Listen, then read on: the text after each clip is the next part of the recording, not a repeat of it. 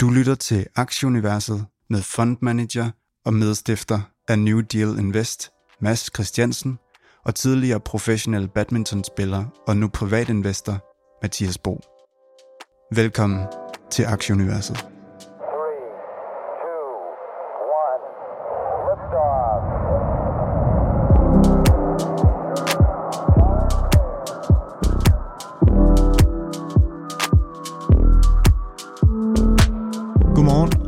Velkommen til 89. 20. udgave af Aktieuniverset. Det er i dag lørdag den 11. juni.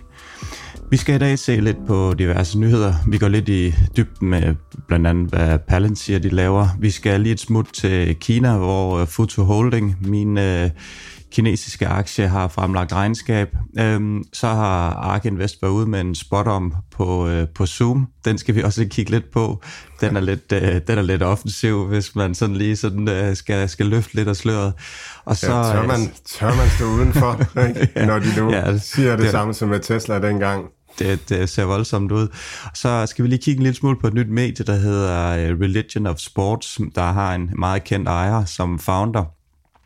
Så har vi, får vi en, en nok formentlig lidt vingeskudt aktiechef hos, på- fra hos Andersen Kapital, Michael Friis Jørgensen med, og ikke kun på grund af aktierne, fordi der er vi jo alle sammen skudt helt tilbage, men, øh, men på grund af en, en dum hoste, men øh, vi sælger selvfølgelig stor pris på, at han, han stiller op trods det, og øh, ja, vi håber, det, det går øh, lige så godt, som, som det plejer, når han er, han er med. Og øh, en mand, som bestemt ikke ser vingeskudt ud, smuk, øh, smuk ung mand, midt i, øh, midt i 40'erne. Jeg kigger bag ved mig. Ja, Mads Christiansen, godmorgen. Godmorgen, Mathias. Tak skal du have. Det var da en fantastisk måde lige at, at blive Det- flået ud af sengen på her om morgenen, og så blive overøst med komplimenter. Vi kompenserer for de, øh, for de skidte aktiemarkeder torsdag og fredag ved at rose hinanden lidt. Men det er jo, det er jo typisk dig, Mathias. Det er, det er simpelthen så skønt lige at, at få, få et, par gode, et par gode ord med på vejen her. Det Hvor er du henne i verden? Jeg er i Odense nu med mine øh, Okay. forældre, så vi er lige kommet til, til Danmark et smut, så øh, ja, så min kæreste og hendes søster er med os, så, øh, så den står lige på øh, cykeltur i, øh, i Odense øh, efter, øh, efter optagelse af, af fedt. Aktieuniverset og, øh, og morgenmad, så det, det glæder vi os til. Øhm, noget, som vi skal igennem, men uh, måske ikke er specielt spændende læsning, i hvert fald ikke, hvis man er lang. Det er lige en, en opdatering på indeksen. S&P'en bakker 5%, Dow bakker 4,5%, der, øh, øh, Nasdaq de falder 3,5%, DAX'en falder næsten 5%, og C25 falder 3,5%. Den 10-årige rente i, i USA, den stiger øh, specielt på grund af i går til, øh, til 3,15. Olien er i, i, øh, i 120. Så er der ja, fortsat stigning i, i US dollar.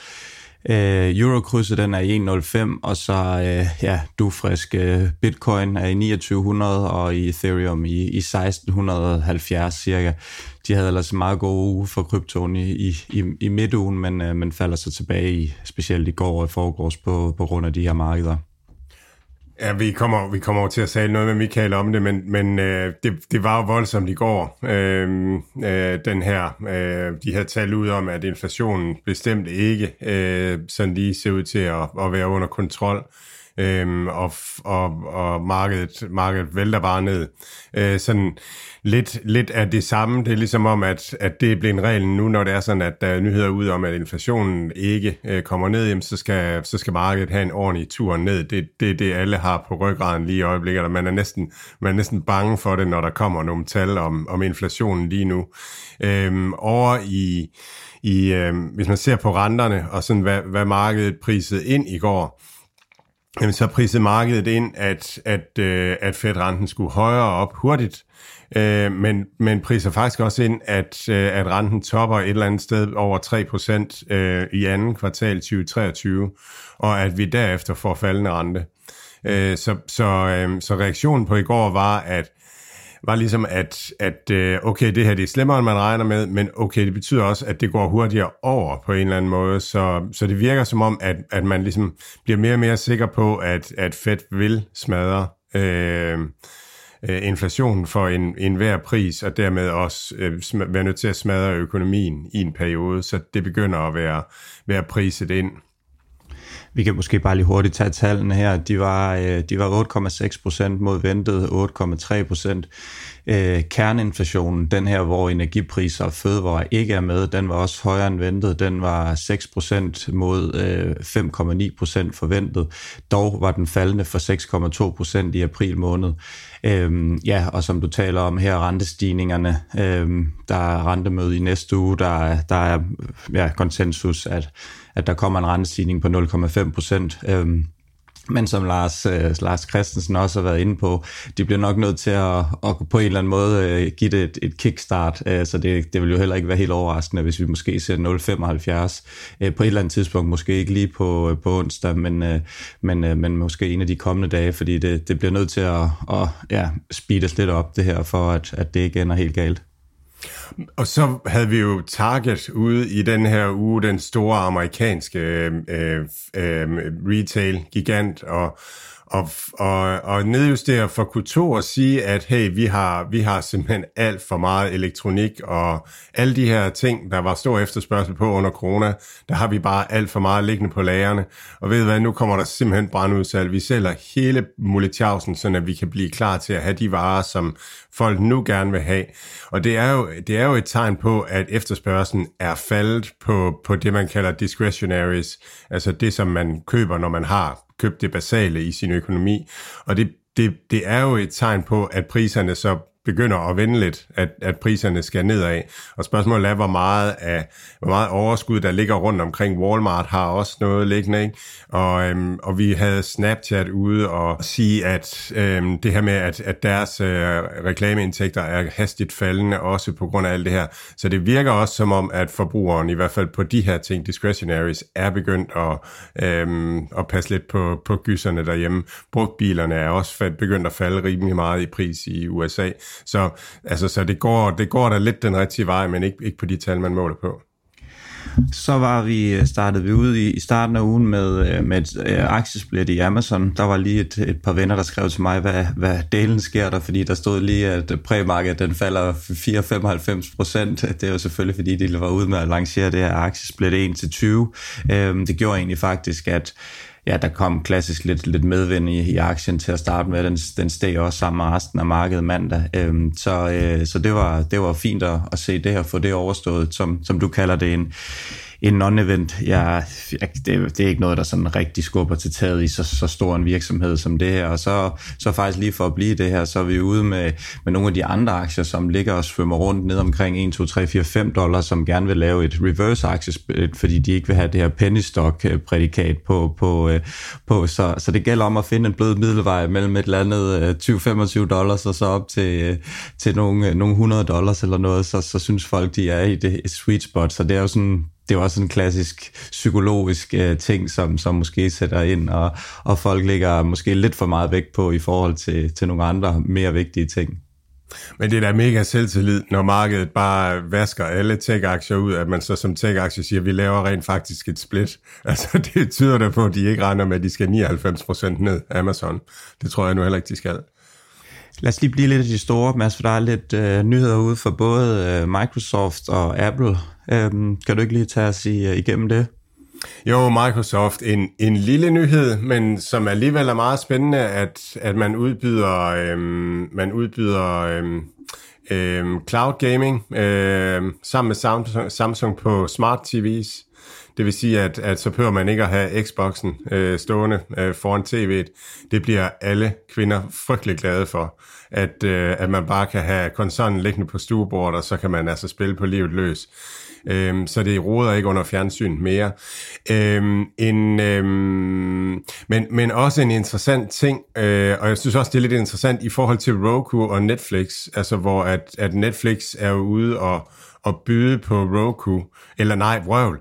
Det rygtes, at Netflix vil byde på, på Roku. Ind, medarbejderne i Roku, de går og snakker om, at der måske er et Netflix-bud på vej, og Roku har så låst medarbejderaktier. Nu må man hverken købe eller sælge medarbejderaktier her i en, i en periode, så markedet venter på, øh, om, om der kommer et bud fra Netflix på Roku, øh, og, og diskuterer, om det giver mening og Roku er jo, er jo sådan en tv-streaming service, hvor, hvor, som er afhængig af, at man har sådan en lille, man har sådan en lille stykke hardware, som man stopper ind i tv'et, og så øh, giver den et, et bedre styresystem øh, til tv-oplevelsen, og så Roku lægger reklamer på.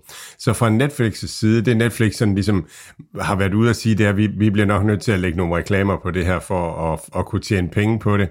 Øh, og der kunne Roku hjælpe rigtig meget, fordi Roku har data på, øh, på folk, der ser tv, og ved en masse om at lave reklamer og sådan nogle ting. Så, så Roku kunne være god til det der. Øhm, og så så så er spørgsmålet, om Roku er bedre tjent med at være en del af Netflix. Øh, og øh, Roku har været ude og, og, og mangler indhold. Øh, og, og den, der, den der ting med at være sådan et stykke hardware og styresystem til tv, det er en der, jeg vil hen med sammenligningen med, med Samsung og Smart TV, og, og at, at, det, øh, at, at de der styresystemer til tv'en, de bliver bedre og bedre og kan mere og mere og sådan nogle ting. Så Roku produktet kunne godt ende med at blive et stykke software ned ad vejen. Øh, og så er spørgsmålet, om man så har altså har nok fat i brugerne, øh, hvis, hvis det er så relativt nemt at ligge ud på smart TV's. Så Roku begynder sådan at, at gerne ville content-vejen også, altså begynder at lave serier og sådan nogle ting. Så måske er de et bedre match, end, end man lige tænker, specielt hvis man tænker, øh, tænker langsigtet fremad. Og hvad med Apple? Hvad var de ude med? Jamen, Apple havde jo deres øh, produktdag, øh, øh, som, som øh, deres store produktdag, og der var ikke sådan de helt store ting. Altså, chipnørderne, de var ret begejstrede for den her nye øh, M2-chip, øh, og, og jeg tror, hvis jeg så den, så ville jeg nok tænke, den lignede M1-chippen lidt. Men... Øh, men, men øh, den, skulle være, øh, den, den skulle være ret fantastisk og kommer i de nye, øh, nye computere. Øhm, så var man ude med, den store nyhed for mig, det var, at man lavede Apple Pay Later, øh, som er, er sådan en betalingsløsning. Øhm, og det er jo det her Buy Now, Pay Later. Og, øh, og når Apple kommer med sådan noget her, jamen så, øh, så er det bare så, ja, så bliver de andre Buy Now Pay Later aktier slagtet øh, og det er Affirm, øh, der er derude. Øh, jeg mener også, Klarna er børsnoteret, den svenske Buy Now Pay Later, og så er der jo Afterpay, som er svensker, eller som er, som er købt af Block, og Block reagerede ikke så meget. Øhm, jeg, jeg tror for mig, sådan med, med den forståelse, jeg har af Buy Now Pay Later, som ikke er sådan vildt øh, dyb og intens, jamen, så handler det rigtig meget om at have altså at, at have, et, have mange brugere, som man kan distribuere sit produkt til.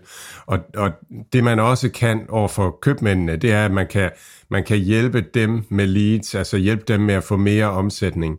Så, så det er noget med netværkseffekter, og jeg kan godt lide, hvis der er nogle samarbejdende platformer og sådan noget. Så bare en appellator ind i Mercado Libres økosystem, eller C-Limiteds økosystem virker godt, og også ind i blogs. Og der er jeg lidt i tvivl om med Firm.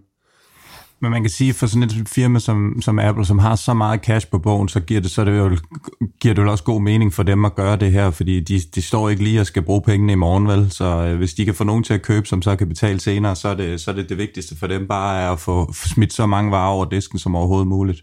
Ja, lige præcis. Og det, øh, det, er, det, er jo, det er jo derfor, det er relativt nemt for dem at gøre. Og så er der jo den her store snak om, hvad får man egentlig ud af Buy Now, Pay Later, fordi at at, øh, at man står sådan lidt, når kun betaler ingenting, øh, men, men dem, der betaler ned ad vejen, og jeg ved ikke, hvordan Apples øh, buy now, øh, eller øh, Apple Pay Apple Pay Later. Buy, buy, buy now, pay later. ja, men hvordan den løsning, den, den bliver sat op. Om, men ellers så typisk ved Affirm eller ved, uh, ved Afterpay, så er, det jo, øh, så er det jo sælgeren, der betaler, der betaler et lille fee øh, for det. Øhm, og det bliver faktisk, en, og så bliver lånet typisk solgt videre. Så hvis man, lad os nu sige, at man, man køber for 100 dollars, så vil man betale 25 dollars nu, og så 25 dollars i et par trancher bagefter følgende. Og hvis der er et fee på 2% til sælgeren, jamen så, øh, så, så den, der låner pengene ud, låner altså 75 dollar ud i 6 uger. Og det giver sådan en, en, en, en rente på 2,86 på 6 uger, og sådan annualiseret, så giver det 25% i rente. Så det er egentlig en, en, okay, øh, en okay gevinst for dem, der låner penge ud, selvom det er lidt høj, høj risiko. Så det er forretningsmodellen, og det skulle så gerne øge omsætningen hos sælgeren og, øhm, og, og så videre, og det, det ser det også ud til at gøre. Og nogen kalder det unbundling af, af kreditkort, altså at, at kreditten ligger et andet sted i systemet. Øh, så det, det giver, det er, det er en spændende, spændende forretningsmodel, men for Apple tror jeg også, det er, det er et tegn på, at de er på vej ind i, i noget større, altså at, at de vil noget mere med deres, med deres fintech-del. Altså hvorfor skulle de ikke det, som du siger, når de har alle de penge og adgang til alle de brugere og så videre. Så lad os se, om ikke også de ned ad vejen laver en bank. Mads, øh, de local, de er ude og udvide. Prøv lige at fortælle lidt om det. Ja, øh, de local øh, har åbnet op i øh, Elfenben, Elfenbenskysten og Rwanda, øh, hvor, hvor nu, kan, nu kan man også, hvis man skal øh, sælge øh, sko eller et eller andet derude, så kan man også øh, øh, bare bruge de locals øh, produkt øh, til at nå alle forbrugere derude. Det, det er bare en det er bare en, en god virksomhed, som stille og roligt bare bygger større og større øh, voldgrave, konkurrencemæssige fordele. Når først de har fundet ud af at bruge alle de løsning, betalingsløsninger, man kan bruge i Rwanda og, øh, og Elfenbenskysten, så er jeg ikke sikker på, at der kommer en anden virksomhed og tænker, at det vil vi også gøre, og, og der vil vi i øvrigt konkurrere med, med de local. Øh, ja. Og så, så lidt sjov nyhed fra, fra DoorDash i, i USA. ja, de, ja, de har valgt de har valgt nu virkelig at tage det der deliver everything øh, bogstaveligt. Så, øh, så nu har de lavet en aftale om, at de begynder at, øh, at udlevere øh, og, at kunne sende hash hjem til, til folk. Og det synes jeg da, det, altså, når man snakker value prop og alt sådan noget, så, ja, det er så klokken, øh, klokken, klokken 11 lørdag aften, så kan man lige, øh, så kan man lige en, øh, en, god, en god ryger og så en flaske vodka med, så kører det. ja, og hvis der sidder nogle lyttere og, øhm, og, og er i Canada, så er det Starbucks Cannabis, som man samarbejder med, hvis man skal have noget bestilt. Ikke at vi opfordrer til det dog, skal vi lige skynde os at sige her. Øhm, Mads Hello Fresh Group har også været ude med at ja, købe køber, virksomhed. Hvad, hvad er det for noget? Ja, de køber en, en softwarevirksomhed, der hedder EX, EX Tech, som, som, øh, som optimerer øh, det, der foregår på deres pakkefaciliteter. Øh, det er sådan lidt den fordel, man har, når man er gorillaen, altså den største virksomhed, at, at så kan man, øh, så kan man øge de, de øh, øge øge, capex, øge, øge, capex, øge, øge øh, de centrale investeringer, og på den måde få en lille besparelse på, øh, på alle de varer, man, man sætter ud, og, og på den måde effektivisere. Øh, ja, så det, de er bare godt i gang med, med deres ting så, øh, faldt jeg over noget rigtig spændende. Den mest vindende amerikanske fodboldspiller i, igennem historien, øh, quarterback Tom, Tom Brady, som stadigvæk er aktiv. Han er simpelthen founderen af et uh, nyt medieselskab, der hedder Religion of Sports. Og de laver sportsdokumentarer. Man kan gå ind på deres øh, hjemmeside og se. Og de har lige været ude og lave en fundingrunde øh, og skaffet 50, øh, 50 millioner. Um, for dem, der ikke ved det, det mest vindende spiller nogensinde. Han har vundet jamen, tusinde Super Bowl-titler eller et eller andet. Han er gift med, med supermodellen øh, Giselle Bonsen. Bare generelt set en, en kæmpe vinder. Øhm, han har været ude og formå at, at tiltrække nogle af de allerstørste navne for at producere de her øh, sportsdokumentarfilm. Der kan man selvfølgelig så øh, naturligvis finde hans egen, der hedder Tom vs. Time. Øh, hende her, Simone Biles, den, øh, hvad hedder det nu, mystikfænomenet og, øh, og også med Kobe Bryant, Usain Bolt. Øhm, så det, det er med andre ord, de helt store, han, øh, han får lov at lave de her, øh, hvad hedder det nu, dokumentar omkring, og det, det ser virkelig fedt ud, når, når de engang bliver, bliver launchet. Så, øh, så, spæ, så spændende projekt, at, at der kommer sådan et, et tiltag med, med, en, med en kæmpe sheriff øh, bag det, og ja, hvis han bare, hvis han bare er halvt så succesfuld i sit øh, erhvervsliv, som han har været i sin, øh, i sin karriere med at score damer, så, øh, så virker det som om, at, øh, at det er noget, der godt kan, kan ringe ind i, i fremtiden. Jamen, så skal vi da have investeret i det. Øhm, men øhm, det, det er også en interessant ting, at, at det lige pludselig ikke kun er Netflix og Disney, øh, der kan lave indhold, men at, øhm, at der er en ny virksomhed. Det er jo et, et, nyt, et nyt filmselskab nærmest, altså der laver indhold til øh, indhold, brugerne vil se, og, og at han mener, at at han på en eller anden måde har et eller andet at, at tilbyde. Jeg, jeg sad sådan og lurede på netop lige, hvad det var, om hvad hans unikke tilgang til det er, hvad er det, der gør, at han tænker, at han kan producere indhold bedre, eller har han tænkt sig at distribuere det på en anden måde? Er det, bliver, det, bliver det NFT'er, eller det synes jeg er spændende. Altså man kan i hvert fald sige, at han har i hvert fald til at starte med et navn, øh, som, som en af de største atleter i, i verden nogensinde, så er det nok lidt nemmere for ham at skaffe Usain Bolts telefonnummer og gå ud og sige, at øh, jamen, det, det er noget, vi godt kan. Jeg kan godt finde de rigtige mænd til, at, til at løfte den her opgave og, og lave et super fedt produkt omkring dig. Så man kan sige, at den her banke på, på dør-funktion, øh, den, øh, den tror jeg i hvert fald, at han, ham og hans team, de, de ligger rimelig højt i, i kurven til at gøre det. Plus at, at hvis han går ud, jamen del af han jo, så kunne han jo bare finansiere det hele selv, fordi han har den slags penge. Men to, så, øh, så tror jeg, det, det er noget, når, når, når man ser de, eller når investorer hører de her navne, som jeg nævner, så, øh, så tror jeg, det er noget, hvor, hvor flest, de, de fleste tænker, jamen det, det, det kunne vi godt byde ind på. Og man kan så i den her verden, ja, jeg er med på 50 millioner dollars, det er selvfølgelig meget, men, men så meget er det jo ikke i, i, i, i, i den her verden med, med de her ting, som sker i øjeblikket. Så der er, nok, der er nok mange derude, der sidder der gerne vil tage en lille, øh, lille bid af det her og være med på, på den her rejse. Ja, og så, så, bliver de jo, altså, så bliver han jo en platform, altså en, øh, hvor han, han matcher stjerner, der gerne vil dele noget om, om deres liv med, med, med, med, med virksomheder, der gerne vil, vil bruge indhold øh, til at vises øh, derude. Øh, ja, der, der er mange sjove, der er mange sjove, det bliver spændende at følge. Vi skal lige rundt, uh, inden vi kommer over til Michael Fris Jørgensen, så skal vi lige have den her uh, en Zoom-historie med, med, med Kathy Woods uh, Bull og Bear Case på, uh, på omkring det her. Kan du ikke uh, prøve at, uh, at tage os rundt om den? Jo, jo. Øh, jo, ARK har, ARK har, har været ude og sige, at deres øh, targetkurs for Zoom for 2026 bliver 1600 dollars.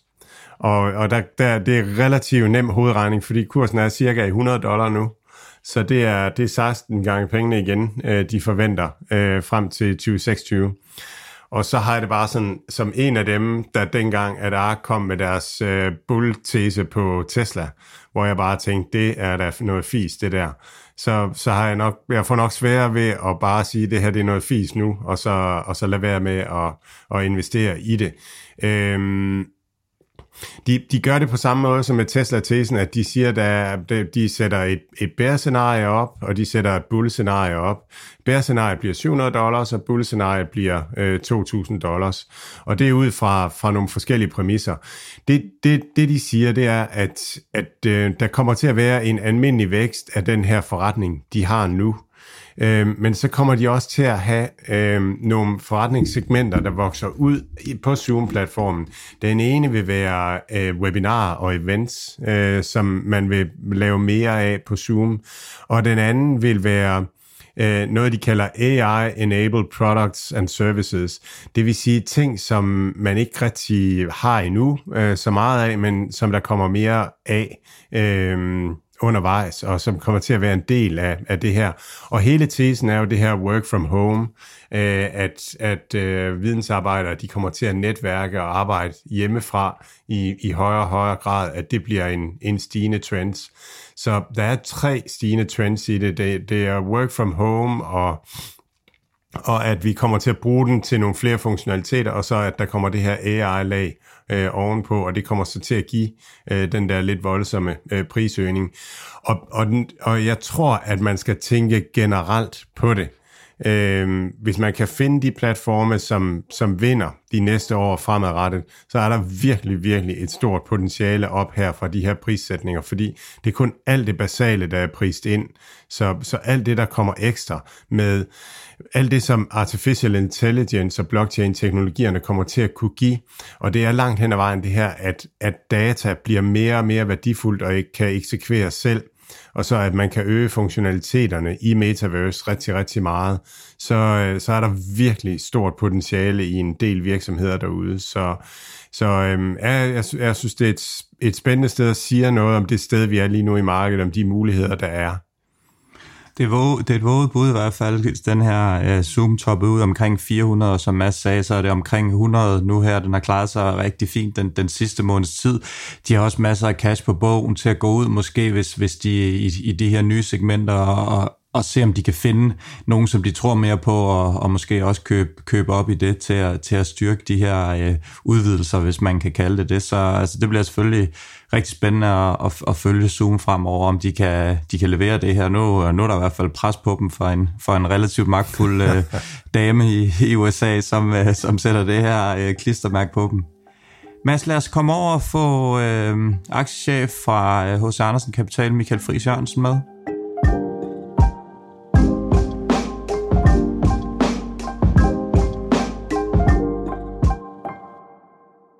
Alt, hvad Mads, Mathias og deres gæster siger, er deres egne meninger. Det er ikke finansiel rådgivning.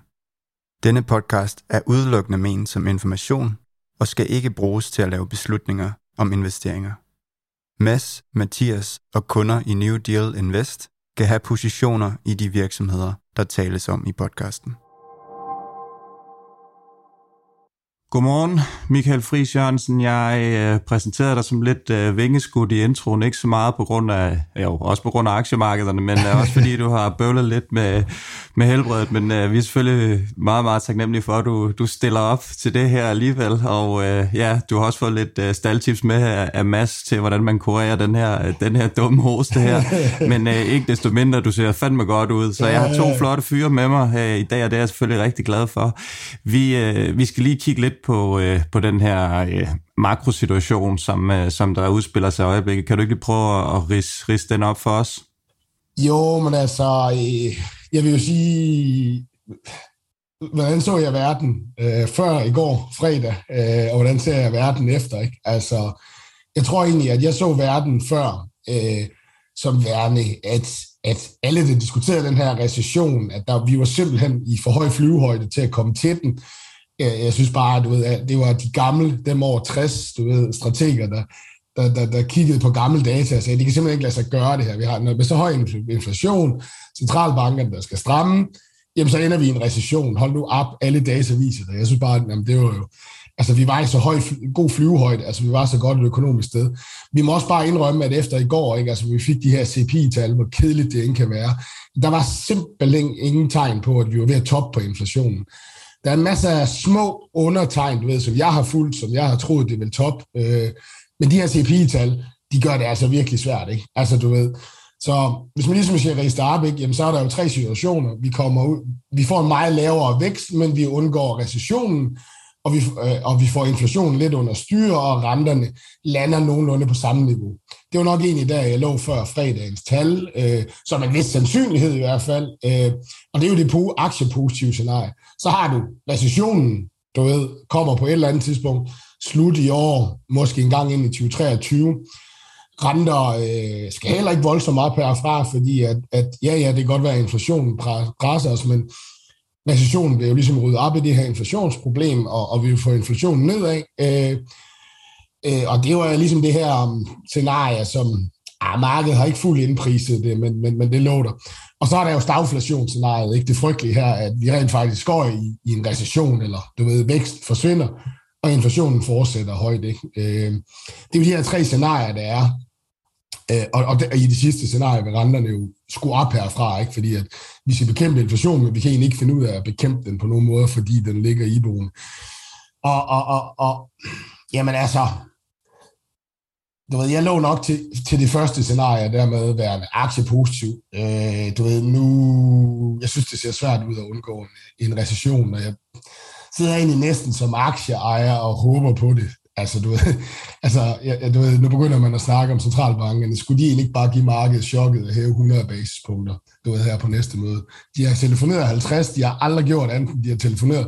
Altså, vi skal have gjort et eller andet ved den her inflation, så lad os da tage den recession hurtigt, kort vej, få ryddet op i alting, få, få inflationen ned, sørge for, at den ikke bliver iboende, hvilket vil være aktieødelæggende for dig i, i, i, i, i den kommende tid.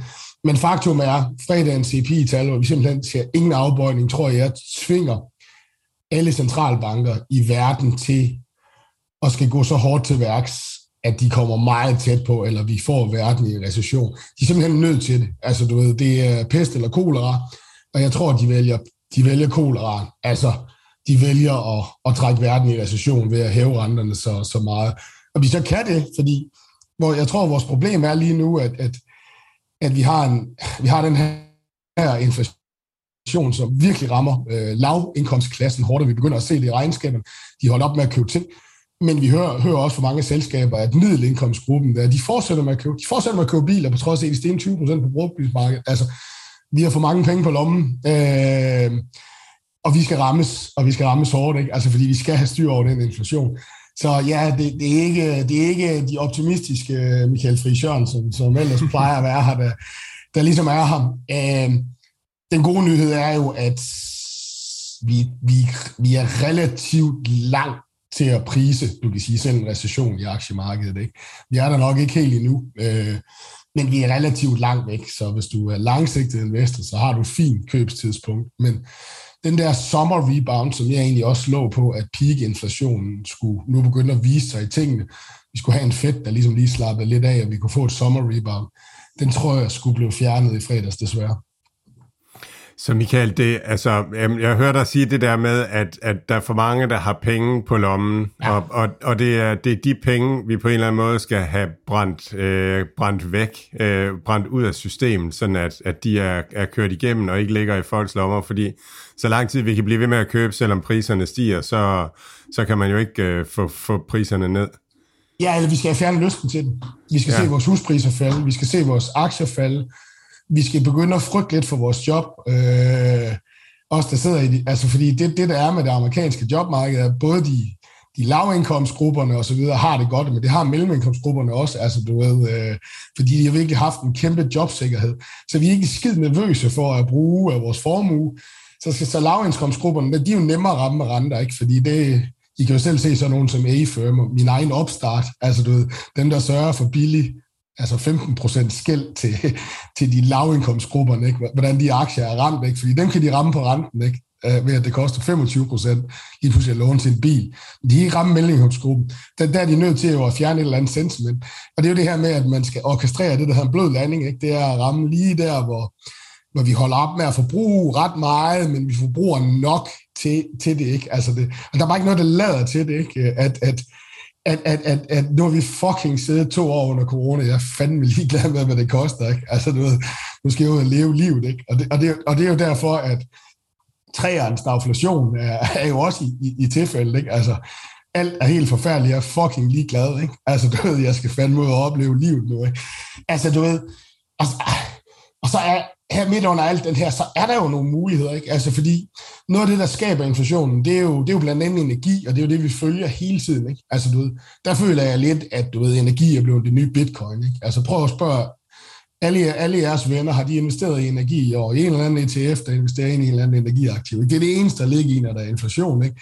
Så ligesom ved, at vi er ved at skabe en boble, er der egentlig er der egentlig grund til, at energipriserne er så høje og så videre, ikke? Altså, du ved, og, og energi aflejer sig jo alle andre ting, ikke? Altså, du, så der er også nogle ting, der kan brække, men der er bare ikke noget, der tyder på, at det gør den på den korte bane, og derfor frygter jeg lidt, at Fed er simpelthen bare nødt til at, at pille alt, altså du ved, pille så, altså sørge for, at vi virkelig ikke har lyst til at bruge penge for at få styr over den her inflation, fordi det er jo en udbudsskabt inflation. Og den gode nyhed er jo så, at at grunden til, at jeg tror, at de kunne overveje at tage en recession, det er jo, at den bliver super kortvarig. Der er jo ikke noget strukturelt i den. Så er vi nede, og så passer inflationen bedre, og vi kan starte op igen. Og det er derfor, at du havde den, du sagde i en bemærkning, at, at som aktieejer håbede du egentlig øh, på, at de, at de satte renten meget op, og så hvad, hvad laver der i det som aktieejer, at du håbede på, at vi fik en plads der dag? Ja, ja, ja, ja, det gør der egentlig som en langsigtet aktieejer, ikke? fordi at hvis de ikke får styr over det her, og det var det, der var så frygteligt i går, det der gjorde mig negativ, det er jo den her inflationsforventningerne, altså dem, der ligger i markedet, at de er forankret, altså omkring det Fed siger. Altså det er jo det, de styrer efter, ikke? Altså det er jo, det er jo så fucking teoretisk, ikke? Men det der med, hvis de slipper løs i markedet, så får vi inflation, ikke? Altså, du ved, så vi kan få det her 70'er scenarie, som jeg er helt sikker på, at alle siger, ah, det er 70'erne om igen, og det er noget lort. Nej, det er ikke, det er mere 40'erne, vi oplever lige nu. Komme ud af en krig, øh, nej, vi er ikke ude af krigen, vi er ude af coronaen og så videre. Vi får nogle bump på vejen, ikke? Øh, store udsving og så videre. Men vi kan få 70'er scenarie, hvis de ikke gør noget. Og 70'er scenarie, det er virkelig forfærdeligt for dig som aktieejer over de næste 10 år du ved, en, en fedt, der bliver, hår, bliver hård og, og, og tager en hurtig recession, bliver kun forfærdelig, en lille bitte smule mere forfærdeligt for dig som aktieejer på en kort bane, og derefter tror jeg sådan set, at du ved, at at mulighederne igen begynder at opstå. Fordi uanset om du kan lide vækst, eller du kan lide value, eller hvad, hvad det er, du kan lide, ikke, så, så, så, så, så rammes vi jo af alt, alt, alt for høje renter, der vil være iboende, hvis inflationen ligesom tager fat. Ikke? Øh, at, Michael, er du, er, du ikke, er du ikke det her, du var lidt inde på det, det her med, at, at forbruget skal ned, men er du ikke lidt er du ikke lidt bange for, fordi det, det er der, at folk ikke rigtig har, altså virkeligheden ikke rigtig er gået op for folk. Det her med, at de siger, jamen der står stadigvæk lidt penge på bogen, jamen benzin koster 17 kroner, jamen vi kan stadig fylde tanken op endnu, og, og, og vi er jo som mennesker generelt set ret dårlige til at planlægge økonomisk langt ud i fremtiden. Det er, det er først, når, når der er minus på kontoen, at vi egentlig finder ud af, jamen nu er der sgu ikke råd til, til pomfritter mere. Er du ikke, er du ikke bange for, at forbrugeren er for, for dårligt klædt på til det her, og det så lige pludselig kan blive, blive meget værre? Nej, jeg er egentlig ikke bange for, for, for det scenarie, fordi at, at du ved, vi skal bare have forbruget til at stoppe op. Det jeg er bange for, det er, at vi faktisk forbruger videre, på trods af, at Fed sætter renten op til 4, sætter den op til 5. Du ved, de begynder at indikere det der. Vi er skide ligeglade. Altså, du ved, øh, stille og roligt vil det ramme nogle grupper, ikke? Fordi så får vi jo det her stagflationsscenarie, ikke? Øh, fordi så, så får vi ikke fjernet den her inflation, så begynder den at blive iboende så begynder den du ved, at, at, at, at sætte sig i fuldstændig løndannelsen, du ved, og så kommer den bare løbende år for år. Fordi det, der er interessant, mange fokuserer jo meget på at sige, altså du, du har strategerne, der mener, der er recession, og så har du, du ved, dem, der kigger på, på, på estimaterne i selskaberne. Lige nu, de går ingen vej, de går opad. Altså, du ved, uh, selskaberne forventer sig at tjene mere, hver gang analytikerne kommer med et eller andet. Og det passer jo slet ikke med det her billede om, vi skal ned i, i vækstgear. Folk mener så, at de er vanvittige. Men en del af forklaringen er jo på, at de har hævet priserne 7-8-9 procent. Altså en del af, at det er energiestimaterne. Ikke? Og derfor kan man også sige, jamen hvordan er aktiemarkedet prissat nu? Jamen det er jo prissat sådan lidt under historisk gennemsnit. Øh, fedt, jamen så er vi der jo sådan set, ikke? Ja, du ved, i en recession, så, kan, så skal estimaterne også nedad, ikke? Altså det er det, der er problemet, og det er den, man kan prøve at begynde at beregne, men, men du ved, så så nej, jeg er egentlig ikke bange for, at, at jo, jeg er bange for, at vi, vi, vi er skide ligeglade med alt, hvad de gør. Det betyder, at der er ikke noget våben, der skal bekæmpe inflationen, og det betyder, så er vi jo i et 70'er-scenarie. Ikke? Og ja, du ved, det, er bare fat, det er bare et fat en flat marked. En gang imellem, så... Øh, en gang et fat flat marked, en gang imellem, så kører vi lidt op, men du ved, sådan i, i et helt årti, der får du ingen aktieafkast, ikke? Altså, du ved, øh, og det vil jeg egentlig helst gerne have forhindret. Lad os lige prøve at kigge lidt på det, fordi det der også er sket i de sidste par uger, øh, blandt andet Elon Musk har været ude og snakke om det her i, i Tesla, det her, de afskedelser i de, de større tech-selskaber. Øhm, hvad, hvad, hvad er dit take på det? Hvordan, øh, hvordan, ser du, øh, hvordan ser du de her sådan, nyheder inden for de her selskaber, som ikke har kunne øh, bare hive ansatte nok ned fra, fra hylden, og, og nu lige pludselig er der et, et lille smule, øh, et, et scenarie, hvor, hvor det ser omvendt ud? Jamen det er jo faktisk derfor, jeg lå til en, en blød landing Altså fordi, at, at det er jo det her segment, som har pengene på lommen, som ude af forbrug. De skal jo have en, en warning om, at deres jobsikkerhed er ikke 100%, Altså du, ved, den er ikke, jeg kan bare skifte til et højere lønnet job i en eller anden tech-virksomhed. Ikke? Altså det er, jo, det er jo det her, vi skulle begynde at se i jobtallene. Øh, mit take er på det, er, at, at signalerne i, i tech-sektoren, altså du ved, jeg, jeg tror jo, hvad nu det hedder, at de store tech-selskaber, men jo især startup tech eller de højt vækstende tech, har jo forstået signalet fra markedet, at vækst for enhver pris bliver ikke værdisat mere. Altså du ved, det er ikke, det er ikke værdien, øh, der skabes. Du ved, man skal mere kigge på, at, at ens cash burn passer bedre med den vækst, man har. Øh, og man kan simpelthen ikke skaffe funding, og det er jo det, der sker, når, når Fed de tighter, altså ikke hiver renterne, men også trækker penge ud af markedet, så forsvinder pengene ud af det. Og det tror jeg sådan set også aflejer sig op til de store tech-giganter, som jo også har været i et race med de her små startups på at være relativt innovative, fordi de er sådan. Så det er bølgen. Det er her, det skulle starte, og det skulle jo egentlig helst komme til en masse, masse andre virksomheder. Så du ved, det var det samme, som vi så på, at jeg troede også, at inflationen havde toppet, fordi vi begyndte at se varelager. Altså, med lavindkomstgrupperne var holdt op med at købe tv og alle de her ting. Ikke? Det havde jo ramt Walmart og Target og alle dem der. Ikke? Altså, du ved. Men det er egentlig sådan, jeg ser på det. De er signalet til tech-sektoren om, at værdisætningen bliver på en lidt anden måde, øh, og det begynder alle at reagere på, øh, og begynder dermed at skære til sådan, at du ved, at ja, de vil stadig være en højvækstsektor, men man er en højvækstsektor, hvor man også kigger lidt på, hvor meget cash burn går der egentlig til at skabe den vækst. Ja, der er mange, jeg synes, det er virkelig interessant. Altså, jeg, jeg er også imponeret over, så, så tidligt de har været ude, øh, tech-selskaberne, og, øh, og virkelig på en eller anden måde have, have snuset det her op, hvor mange af os ikke har, har snuset det op, så har de alligevel fundet ud af det. Og noget af det, som jo også er svært for et tech-selskab, det er, at man investerer på den lange bane, og, og det er svært at prognosere sådan nogle lange investeringer, hvis man ikke ved, om inflationen den er 5, eller den er 8, eller ja. altså, bliver medarbejderne 5% dyrere, eller 8% dyrere, ja, eller, ja, ja. Eller, eller hvad sker der? Altså, så, så alle lange investeringer bliver mere risikofyldte og skal have en højere buffer, og det, og det er jo også grunden til, at, at, de, at de ligesom skal lære ned.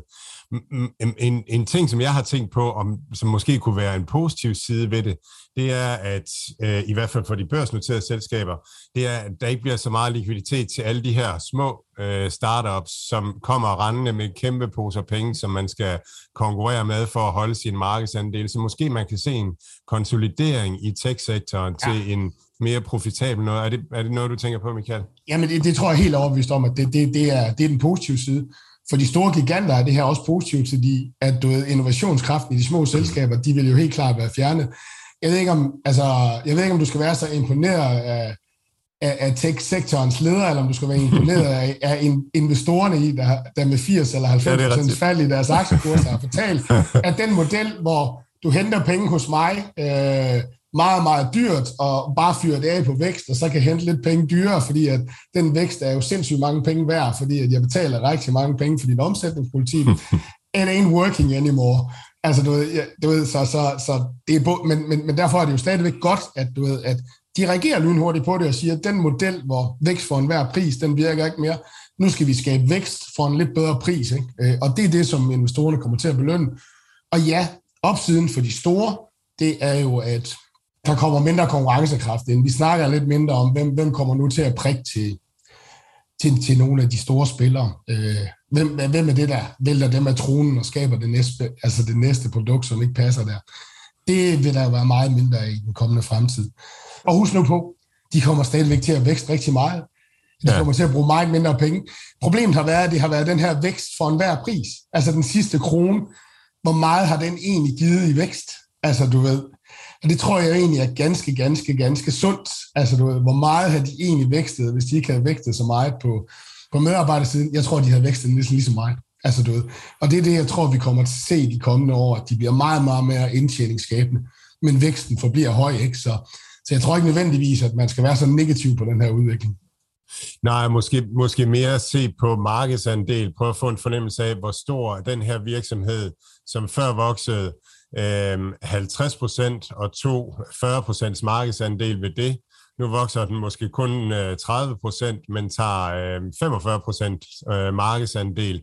Ja. Så hvis man har de lange briller på, så, så kan noget af det, der sker lige nu, være, være rigtig, rigtig godt i, i, et, i et faldende marked. Og det, det er jo det, man skal holde øje med. Og så prøve at holde øje med, hvem er det, hvad er det for nogle virksomheder, der, der kommer ud af, af det her med, med fuld, fuld hammer på, og har, ja. er blevet ledende i et eller andet relativt stort marked. Det er jo den, det er jo den gamle kendte kapitalallokeringsproblem. Så længe at du ved, at vi, du ved, så længe man alle, alle bliver løftet, alle både bliver løftet op, så er der ikke noget kapitalallokeringsproblem. Så opdager vi, at det er et kapitalallokeringsproblem. Vi betaler egentlig for meget for den her høje vækst, ikke? fordi ja. den er egentlig skabt af for mange kroner ind i det. Ikke? Altså, du ved, øh, og nu begynder vi så, og nu, nu, nu lukker vi helt til for kapitalen, og dem, der så kan finde ud af at kapitalallokere, ja, vokser lidt mindre, men de, de vokser sgu på grund af, at, at, at de er dygtige. Ikke? Altså, du ved, det er jo dem, der skaber de næste 15 års vinder inden for et højvækstsegment. Du ved. Og, og, og så er der jo selvfølgelig nogen, der måske har skabt til meget på, altså du ved, øh, nogen har selv skabt den her ved at bruge rigtig mange penge, den her lidt efterspørgsel. Ikke? Der er nogle dele af segmenterne. Ikke? Øh, men altså, lad os prøve at kigge ind i sådan noget som teknologi. Ikke? Altså sådan noget inden for cybersecurity, du ved, øh, Jamen, der var lige den her store CFO-undersøgelse. Ikke? 68 procent af alle CFO'er skal bruge flere penge på cyberbeskyttelse. 32 skal bruge det samme. Godt, så er der 0, der skal bruge mindre. Og de der 32, de udtalelser, så de var faktisk lidt bekymrede for, at de ikke brugte flere penge, for de føler sig faktisk ikke særlig godt beskyttet, ved de ikke brugte flere penge. Ikke? Altså, du ved, der er segmenter af markedet, hvor væksten stadig vil være sindssygt høj inden for enterprise software, inden for AI, og nu vil de her selskaber så begynde at bruge mange mindre penge, men de kommer næsten til at vokse det samme. Og så er der nok nogle andre segmenter, du ved, hvor, hvor det har været du ved, hvor man selv har så måske skabt noget af den her efterspørgsel ved at bruge rigtig mange penge. Ikke? Altså, du ved, øh, og er man forbrugerrettet, jamen så er man jo, så vil man jo også nu opleve et eller andet sted i teknologisektoren, eller er vel cyklisk. Og det bliver sværere at udpege vinderne. Altså, men ude på den anden side, der er der jo nogen, der bliver vinder, helt sindssyge vinder, fordi væksten vil stadig være relativt høj, og de vil have en sindssygt meget bedre kapitalallokering. Altså ergo, du ved, en meget, meget, meget bedre afkast for dig som investor, end, end du har haft nu. Et reelt afkast, hvor det har måske været lidt mindre på det her. Så ja, der er nogle steder, det bliver lidt sværere at vælge selskaberne. Øh, andre steder synes jeg ikke, det er det. Men ja, du kommer på, det kommer positivt ud for dig, men du har fået sværere ved at vinde. Du, har, du får sværere ved at vælge de her selskaber nu. Ja, til det her, der var, øh, vi kommer til at snakke om det senere, så, så jeg vil ikke gå ind i det her, men Cathy Woods var ude og give et kursmål på 1600 dollars på, øh, på Zoom, og det er meget sjovt, fordi det, det er bygget op af sådan flere, flere komponenter, af, af præcis at det, du taler om her, at, at AI kommer til at betyde noget mere, og, og, og nogle af de her trends her, så, så det, det bliver sjovt at, at lede efter, efter de der øh, vinder der. Altså hvis jeg prøver at komme med et godt råd, så prøv, altså, være rigtig ekspert, hvis du vil ud i sådan noget forbrugerret eller noget. Du behøver ikke at være særlig meget ekspert, hvis du bliver enterprise, altså hvis du er mod, mod B, altså mod businessmarkedet, og du laver noget softwareløsninger, så behøver du ikke at være så ekspert, for det kommer til at vokse. Fordi over de næste 10 år, så skal vi have løst nogle problemer. Vi skal have, vi skal have noget mere energi, men vi, vi, vi får også det, der hedder en deglobaliseret verden. Altså, se nu, se nu tendensen derude, ikke? Altså, du ved, Kina, der nu tror at sige, at ah, hvis Taiwan ikke spiller, så, så, så invaderer vi det selvfølgelig. Altså, du ved, altså, vi får en polariseret verden, det betyder, at, at vi skal have flyttet meget af vores produktion og vores viden hjem. Det sker også i chipsektoren nu. Og det vil sige, at den her model de sidste 30 år, der har givet dig godt afkast som investor, altså lavere inflation, øh, men jo egentlig mere marginerne går opad, fordi vi har formået at bringe vores produktionsomkostninger ned. Den er gone. Nu har vi så en anden medarbejdergruppe, som hedder White Collars, som skal skabe hele margin. Øh, kom, altså det, der går opad på marginen, for der er jo altid noget modvind, altså det, der skal gøre dig til en god investering i enhver aktie, i enhver virksomhed, den skal nu findes på white collar, for den kan ikke længere findes på produktion, just in time og alle de her ting. Alt det, der er smadret gående fremad. Og der, og nu kommer vi så over til white collar segmentet, og hvordan fanden får vi produktiviteten op her? Det gør vi via AI, via det rigtige, de rigtige softwareløsninger, via de effektiviseringsløsninger. Softwareindustrien er jo en effektiviseringsmaskine, måske mere over for det administrative og på servicedelen. Det er jo der, vi skal have tingene ned nu. Og det bliver jo vores største opgave, hvis, vi, hvis der er virksomheden, der skaber aktieafkast, for de kan ikke gøre det på produktionsniveau mere. Og derfor er det her en kæmpe 10-årig bølge. Øh, så du ved, jeg gider normalt ikke høre på Katie Woods, ikke? fordi hun, hun er jo, og hun, skal, og hun skal jo tale, som hun gør, fordi hun har en ETF, der investerer i det her. Hun gider jo bare ikke at se andre sider, vel? Altså peak-inflation, som hun kaldte det, ikke? Deflation, ikke? Altså, det, det, det, det lyder lidt, det lyder lidt hul lige nu. Men hun har jo fuldstændig ret inden for nogle af sine områder, som, som, som, og det er enterprise software, og dermed Zoom. Ja, jeg tror faktisk, Zoom får en kæmpe rolle. Jeg tror AI, du ved, får en kæmpe rolle. Jeg tror RPA, altså Robot Process Automation, får en kæmpe rolle. Cybersecurity, cloud-delen, sådan noget som Microsoft og Amazon, de får en kæmpe rolle i, i den her effektivisering af det her. Og det der, det der bliver sjovt med AI, og derfor jeg investeret i den, der hedder C3 AI, det er jo lidt, at folk hader ham her, Tom Siebel, alt hvad han siger, øh, han vil gøre, det gør han ikke, altså du ved sådan i privatlivet og med at sælge sine aktier osv., så, så folk hader den aktie, men, men prissætningen er jo helt opnorm. Det han er ved at skabe, det er jo som han siger, nu har vi haft det 30 år, hvor vi har skabt det, der hedder ERP-software, altså CRM-systemer, noget, der er ved at kigge lidt bagud, kan måske fortælle dig noget om, hvordan dit salg vil blive de næste 14 dage, som han siger. Det, jeg skaber, det er, en, det er et værktøj, der er via dit CRM-system. Vi fuldstændig kan forudsige, hvornår de næste salg falder, hvorfor det ikke bliver til noget, øh, hvad sandsynligheden er for salg. Altså, det begynder at kigge fremad. Altså, mm. det bliver begynder at være værktøjer, der kigger fremad. Det er jo den næste generation af, af vores, øh, du ved, hele vores, øh, hele vores kæmpe øh, suit af, af både hele vores, hele vores digitale optimering, ikke? Altså, ja, det gik ja. op for mig, hvad Palantir laver, altså ja. også optimere virksomhederne indvendigt og sådan noget. Altså, det, det skal vi snakke om senere i dag også. Så, altså, ja. du ved, du ved, predictive maintenance, ikke? Altså, du ved, hvornår mm. skal vi, du ved, men, men, men lige så vel i dit CRM-system, hvorfor er det din salg? Altså, hvad er det sandsynlighed for, hvilke salg der bliver til noget? Hvad kan du lige gøre for, at det bliver til noget, og øge din sandsynlighed inden for finans, frem for at kigge bagud? Kig dog fremad, inden for, men måske inden for supply chain. Altså, alle de data, der indgår, i stedet for at kigge bagud, jeg mangler det her på lager, det forventes nok her, så kigger man jo fremad, og så siger man, ved du hvad, fire måneder frem, der kommer du til at mangle den her skrue. Det er der ingen CRM, eller altså der er ingen supply chain management systemer, der kan nu, hvis du ikke smider AI i den.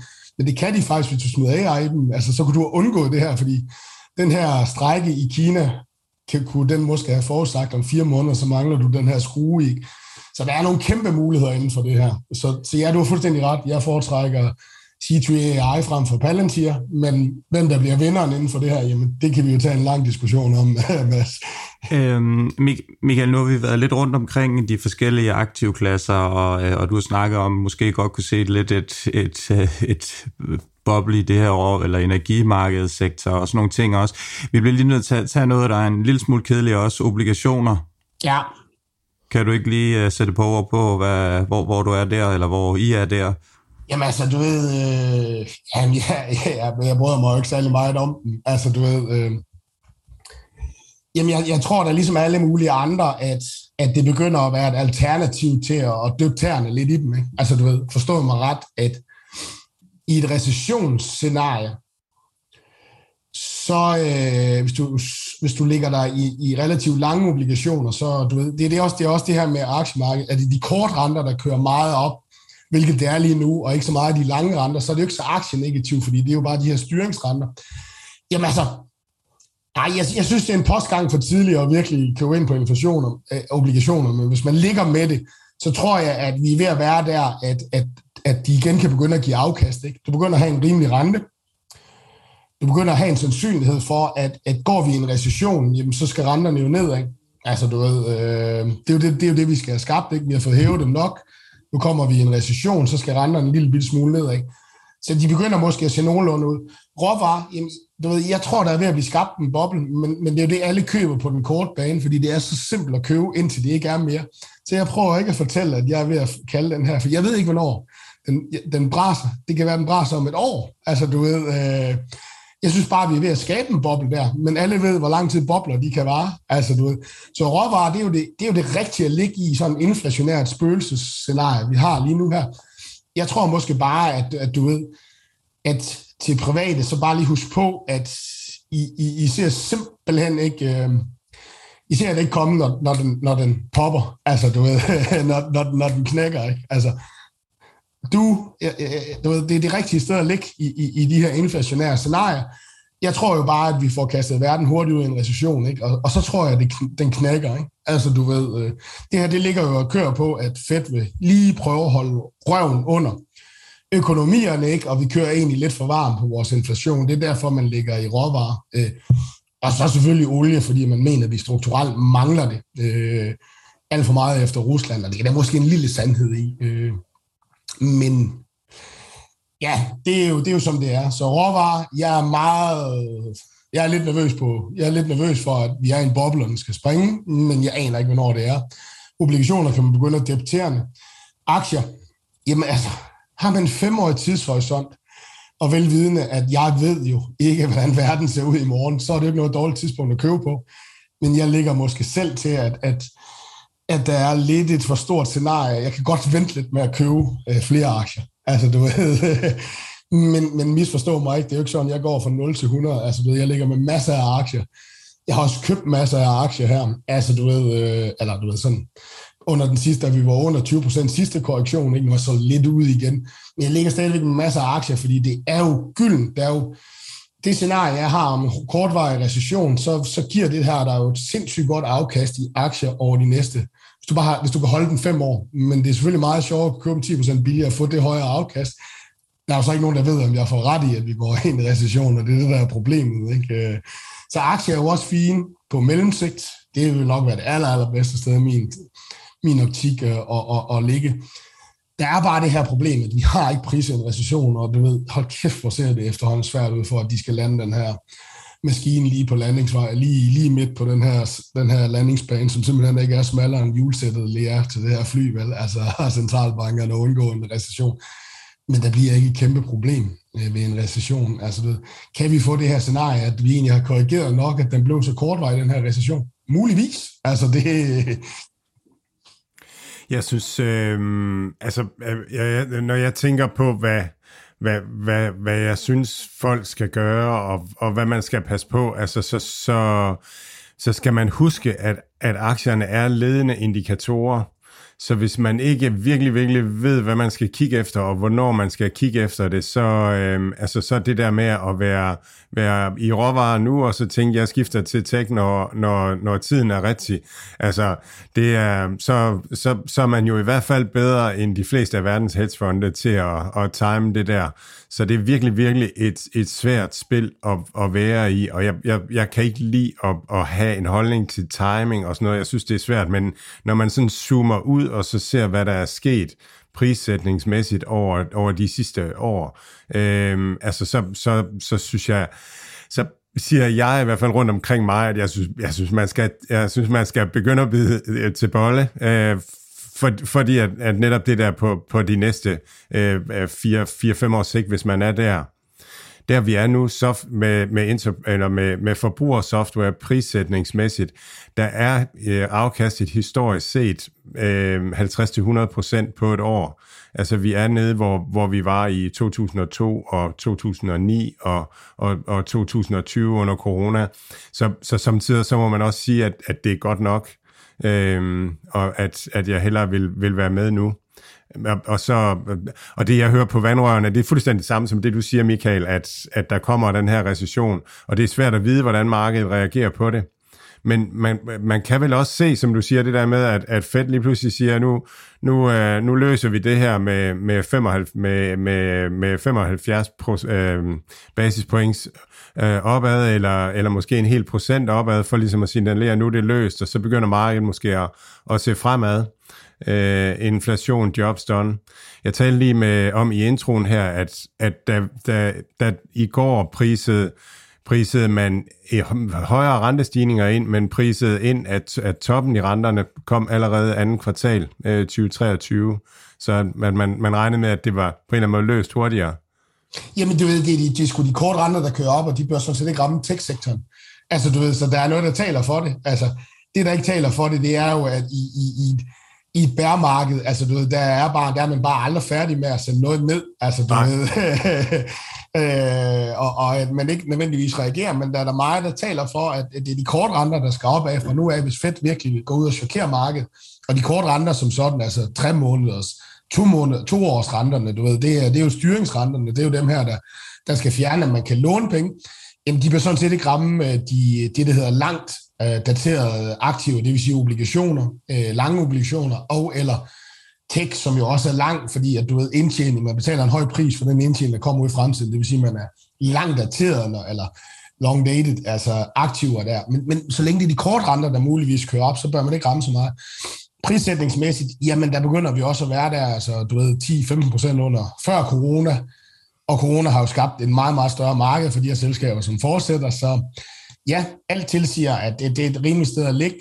Jeg siger bare, jeg tror, det bliver lidt sværere, fordi at vi får en...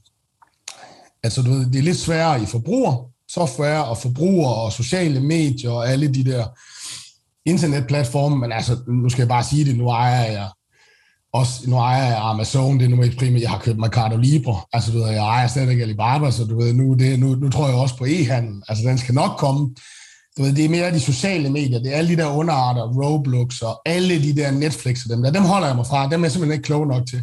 Fordi jeg ved, der er et sted, hvor jeg, hvor jeg, hvor jeg er helt sikker. Enterprise Software AI. Altså det, det, det prissætningsmæssigt kan jeg stadigvæk ramme, men bare roligt. Det skal nok, du ved, på et tidspunkt, så, så vil verden indse, at, at væksten bliver ikke markant lavere, selvom de kommer til at bruge meget, meget mindre penge, og dermed bliver meget, meget mere profitable i fremtiden.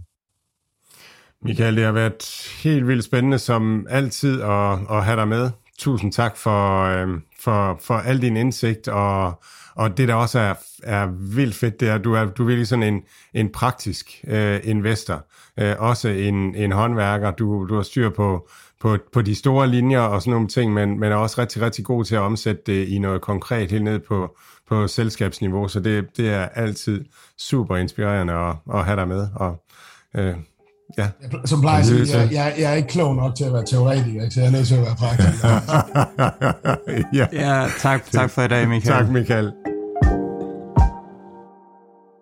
Hvad siger du øh, til, øh, til Michael Friis Jørgensen her? Ikke øh, super optimistisk? Nej, ikke super optimistisk, men egentlig heller ikke super pessimistisk. Altså, øhm, da han sådan så skulle sige, hvor, hvor slemt det så kunne blive på indeksniveau, så siger han de der 10% ned herfra. Og det er jo, altså, når man sidder her i skyttegraven, og er vant til, granaterne falder om ørerne på en, så tænker man, 10% på indeksniveau, det er jo ingenting. Men øh, altså, og det, det, øh, det er jo sådan lidt, at, at på et eller andet tidspunkt, så, så aktiemarkedet er ledende indikator, så, så begynder vi at kigge fremad. Øh, så, så jeg synes ikke, at, at det var så voldsomt. Men, men det passer meget godt med det, som der er derude på, på vandrørene. Øh, som, som jeg hører, at man forventer den her, det her øh, ekstra ben ned, fordi at, at nu er det nye, at, at inflationen simpelthen, øh, nej, at, at, at økonomien skal næsten skydes, det, det må komme. Og så, øhm, så hører, jeg, hører jeg også det der med, øhm, med at, at man skal lige passe på med energiaktierne, at øhm, hvor de skal hen nu her på, på kort sigt, også hvis, hvis markedet skal ned, og hvis, hvis virkelig man får styr på inflationen og sådan nogle ting. Øhm, ja, og så, altså, så jeg er meget med det der med også, hvornår, hvornår skal man begynde at sige, at, at nu skal man trods alt øh, begynde at have noget tech. Og, og, og jeg synes, Michael taler meget ind i det her, hvad det er, tech kan, altså data data generelt kan vi begynde at bruge, og det var noget af det, Michael talte meget om til sidst, at, at uh, tidligere så har data været sådan noget, man samlede, og så lavede man nogle, nogle uh, cirkeldiagrammer og søjlediagrammer, og så var der nogle mennesker, der skulle sidde og tage beslutninger på det, og op i bestyrelseslokalerne. Og sådan er det mindre og mindre nu. Data bliver mere og mere ting, man kan effektuere på, dels via, at, at, uh, at databehandling foregår automatisk uh, og ved computerkraft, og så også via ved, at data, det at gøre noget ved data, er, er noget af det, som Nvidia forsker rigtig meget i, altså komme til en konklusion. Og så har vi jo smart contracts over i blockchain spaces, som så gør, at så kan vi rent faktisk også komme til at effektuere noget på data. Så, så data kommer til at betyde sindssygt meget over de næste 10 år, og der bliver meget af det, og det bliver et vækstområde, det bliver der, der bliver skabt værdi i, i virksomhederne, data og automatisering. Så så, så jeg tror også, at man skal se, når man zoomer ud, så vil man på et eller andet tidspunkt om et år, eller et eller andet, komme til at se den her tid som, som enten som, at bunden var der, eller at vi var på vej ned i det sidste ben ned i bunden. Men uanset hvad, hvis ikke man får købt og købt tech i løbet af de næste måneder her, så tror jeg, man kommer til at ærge sig gul og grøn øh, om, om et, to, øh, tre år øh, på det. Jeg, jeg synes jo også altid, for først og fremmest, så er det jo altid en fornøjelse at have med. Det, han, er, han er, ja, det giver meget mening for mig, meget af det, han siger i hvert fald, så man kan sige, at han ja. er god til at forklare tingene også sådan i, i øjenhøjde, så, så alle er med. Øhm, jeg sidder jo sådan lidt og tænker med det, Michael siger også nu, jamen det her, det her ben, som vi har talt ned om, og også øh, det her cybersecurity, som vi havde med i programmet også i sidste uge, det er jo ikke noget, der er koordineret med Michael. Jeg tror ikke, han, øh, han er fastlytter af vores podcast, så vi snakker om de her ETF'er for eksempel inden for cybersecurity, øh, og det her, det er jo sådan, det er jo meget rart at høre, at, at det er også nogle af de tanker, han har gjort sig. Og så, som du siger, jamen, skal vi, skal vi yderligere 10-15% ned på indeksniveau for her? Vi skal lige huske på, at virksomheder som Microsoft og Apple, de er faldet over 20% fra i, i år. Øhm, det er øh, sammen med et, et smadret small øh, tech øh, segment, det giver virkelig nogle muligheder. Øh, jeg kan huske, at, at vi skulle lave vores øh, forudsigelser for 2021, øh, eller undskyld, for 2022, og så sagde jeg kurs 200 for Apple, og så sagde du sådan, ej hvor kedeligt, øh, nu, nu handler den i, i kurs 140, hvis vi, hvis vi skal 10, 10% længere ned i den, så handler vi i, i kurs, øh, ja, altså så, så, så snakker vi om en, en 50% øh, stigning eller et eller andet for, for, i den dur på, på Apple for resten af året, hvis, hvis man køber den, og, og tesen omkring kurs 200 holder, så det giver jo nogle helt vilde muligheder inden for de her øh, selskaber, og, og hvis man ikke lige kan tror på Apple, men, men man ikke ved noget andet, jamen så er Nasdaq'en er også faldet 25 procent, så kan man bare købe indekset i, i det, og håbe på, at, at når vi er tilbage til, til all-time high år, jamen så er man altså 25 procent på, på opsiden, så behøver man ikke engang gå ud og prøve at finde de her små vinder i, i small tech, som, som man måske kan, kan se stige 50, 60, 70 procent hen over de, de næste to-tre år. Så, øh, så de her med, det her med, at, at ja, det bliver værre, det, bliver, det, bliver, det, det gør mere ondt, end det bliver godt, men, men der er godt nok mange muligheder, hvis man er, hvis man er langsigtet øh, hvad hedder det nu, investorer. Man skal nok passe på med at, at købe olie i 120 dollar på en, på en 5-10-årig horisont. Formentlig, øh, i hvert fald sådan som det er nu, der vil jeg nok hellere øh, hvad hedder det nu, øh, investere i, i den her innovation, som, som vi taler meget om.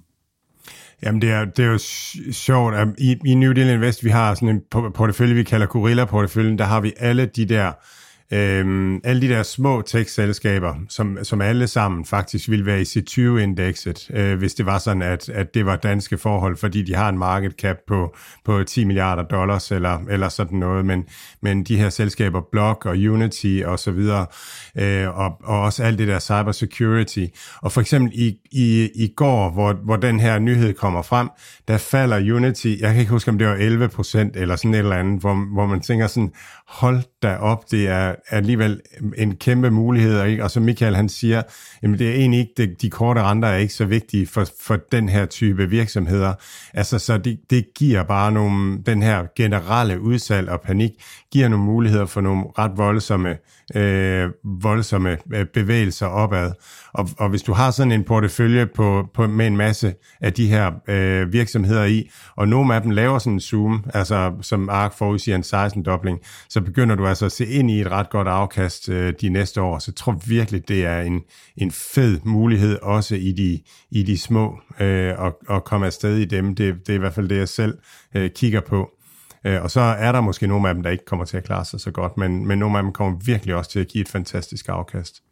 Lad os blive nogle af dem her, eller en af dem her lidt, lidt små i citationstegn. Øhm, du skal lige prøve at fortælle lidt, øh, lidt, lidt mere om Palantir. Det er en aktie, vi har, vi har talt om øh, tidligere og nævnt lidt, men øh, spændende.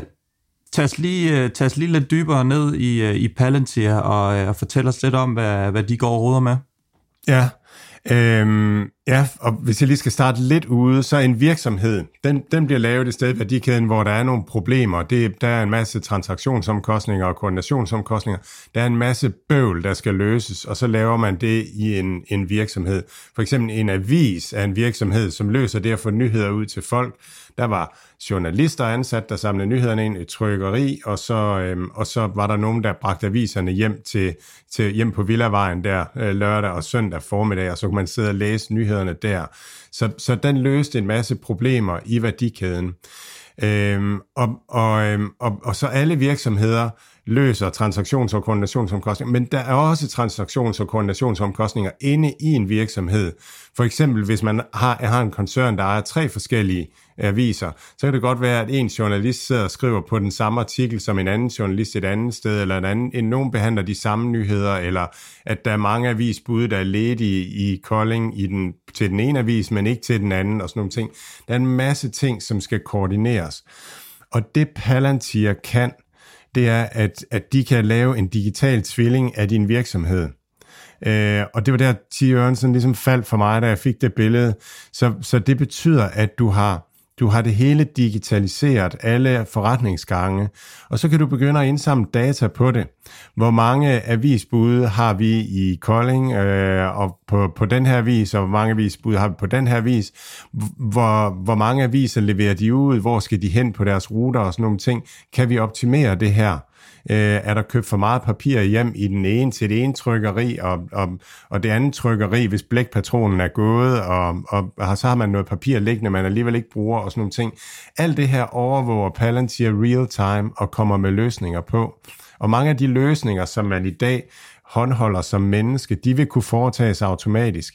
Altså det er jo no-brainer, hvis der er et ledigt avisbud på en rute, at han så lige tager nogle aviser med fra den anden rute. I hvert fald hvis, hvis man digitalt set kan få det til at foregå sådan relativt nemt. Øhm, og det kan Palantir.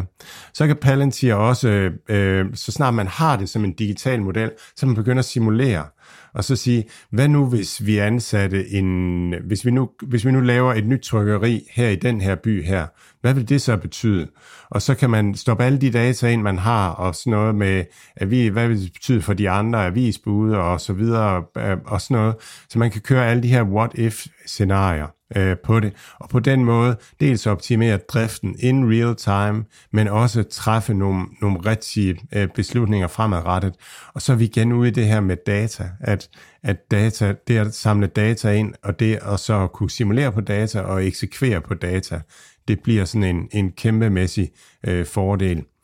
Lige nu, så, så det at implementere Palantirs produkter i en virksomhed, jamen det, det er kæmpe arbejde. Så det er kun store virksomheder, der virkelig har meget ud af det, øh, som, som lige nu kan bruge Palantir. Men det, der jo kommer til at ske over de næste fem år, Øh, det er, at Palantir begynder at få automatiseret det at onboarde virksomheder. Og hvis man, hvis man nu har onboardet en aviskoncern, altså, så kan man bruge den model til at onboarde den næste aviskoncern. Så, så ned ad vejen bliver det også automatiseret, sådan at selv små virksomheder, de kan, de kan få få Palantir på, blive, få lavet en digital tvilling af deres virksomhed, og så blive optimeret på den måde. Sindssygt spændende, synes jeg. Og så igen tilbage til, altså det bliver data, der bliver det, der flytter øh, den måde, vi, vi optimerer på, og, og bliver det, der flytter økonomien over de næste 5-10 år super spændende. Det er jo også en, en aktie, som, som sjovt nok har haft det lidt svært sammen med resten, og det er også noget, man, øh, man kan sige, at det måske er, er alt dårligt om indregnet. Jamen, der er altid en chance for, at den, den knækker halsen, ligesom alle de her mange andre aktier, vi snakker om her, men uh, der er godt nok også uh, mulighed for, at det bouncer tilbage, hvis de, hvis de bare får lidt fat i den, i den lange ende her. Ja, lige præcis. Øhm, vi skal lige smut til Kina, inden vi, øh, inden vi runder af for, øh, for i dag. Øhm, mandag kom der nyhed ud, at, øh, at de her, hvad hedder det nu, øh, bands på, øh, på nye, hvad hedder det nu, brugere på, øh, på den her øh, samkørselstjeneste Didi og to andre kinesiske virksomheder, det blev fjernet. Det betød, at øh, Didi faktisk op undervejs i, i trading var op 53 procent i, i løbet af dagen, sluttede 25 procent op. De lavede en, øh, en studiehandel med den kinesiske regering om, at øh, de skal give 1 procent af, af aktierne og øh, ja, det betød så over hele linjen, at, at kinesisk tech øh, skulle op. Det er jo øh, noget, som øh, vi er lidt uenige om her i aktieuniverset, hvilket jo er dejligt. Masser ikke så meget pro, og jeg er ret pro Kina. Øhm, det her med, at, at meget dårligdom er indpriset. Vi har regeringen, som har reguleret selskaberne. Vi har afnotering, potentielle afnoteringer, fordi de ikke opholder de her øh, sikkerhedsregler, og øh, hvad hedder det nu, i, i USA udstukket af SEC, de her regnskabstekniske ting.